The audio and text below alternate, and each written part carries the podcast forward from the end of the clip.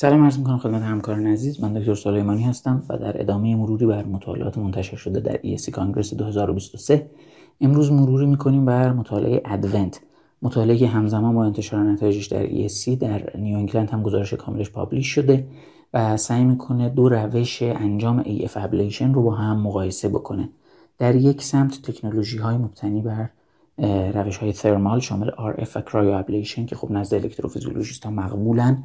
سالها باهاشون تجربه وجود داره و نتایج خیلی خوبی هم داشتن. البته یک سری عوارضی در حد زیر یک درصد باهاشون گزارش شده مثل phrenic nerve injury مثل آسیب به مری مثل آسیب بافت های مجاور میوکارد.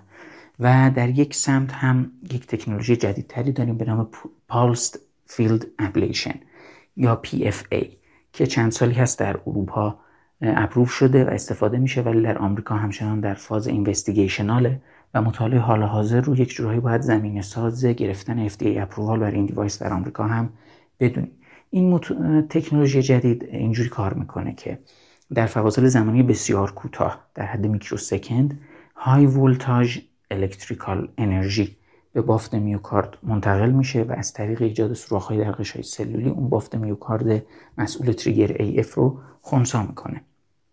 نقطه قوت این تکنولوژی این گزارش شده که در مطالعات حیوانی و آزمایشگاهی دیدن selectivity خیلی بالایی برای بافت میوکارد داره و آسیب بافتای اطراف نمی‌زنه. پس اون ترسی که از آسیب بافتای اطراف در استفاده از cryo و RF وجود داره رو اینجا می‌تونیم نداشته باشیم. با در نظر گرفتن این توضیحات مطالعه در سی مرکز در آمریکا طراحی و اجرا شده.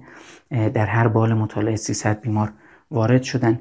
یک primary efficacy outcome داشته که کامپوزیتی بوده از موفقیت procedural عدم نیاز به ablation مجدد در طول یک سال اول عدم نیاز به استفاده از داروهای آنتی‌آریتمیک کلاس یک یا سه در یک سال اول و همچنین عدم عود بیماری در یک سال اول. از نظر primary efficacy outcome 73 درصد بیماران PFA و 71 درصد بیماران RF cryo تونستن به این در واقع efficacy outcome برسن.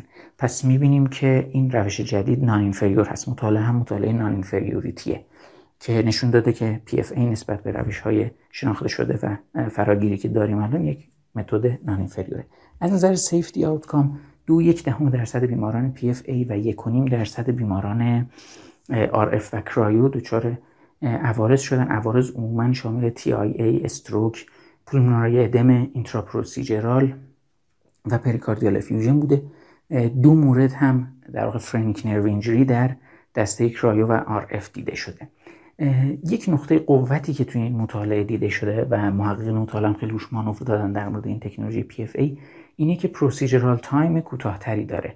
یک ساعت و 45 دقیقه در مقابل دو ساعت و سه دقیقه ای که به طور میانگین برای RF cryo دیده شده 18 دقیقه کوتاهتره.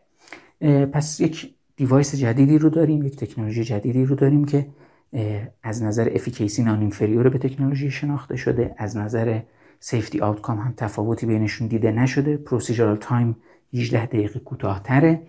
خود محققین مطالعه میگن انتظار دارن با گذر زمان این device که فراگیر بشه استفاده ازش توی آمریکا تجربه باهاش بره بالاتر استفاده زمان procedure بیشتر کاهش پیدا بکنه و اون وقت ممکنه حتی نتایج بهتری رو هم از نظر efficacy ببینن. ولی تا اینجای کار و چیزی که داریم چیزی که خیلی توی اروپا به خصوص مانع از استفاده فراگیر از این device شده بحث cost device هستش. مطالعه cost efficacy هنوز روش انجام نشده ولی خب محققین مطالعه میگن وقتی به جایی برسیم که procedure time مون کوتاهتر بشه خب از اون طرف می‌تونیم بیمار رو همون روز ترخیص بکنیم و نیاز به بستری procedure ش رو کاهش بدیم و این می‌تونه بالانس بشه با اون cost خود device. از اون مطالعاتی هستش که فعلا باید یه گوشه ذهنمون نگهش داریم. توی سالیان آینده احتمالا مطالعات بیشتری ازش بیاد تجربه ها باش بیشتر میشه و شاید اون موقع بشه قضاوت خیلی دقیق تری در مورد این device داشت. بسیار سپاسگزارم از اینکه زمانتون رو در اختیار بنده قرار دادید امیدوارم که موضوع مفیدی بوده باشه و وقت خوشی رو براتون آرزو می‌کنم.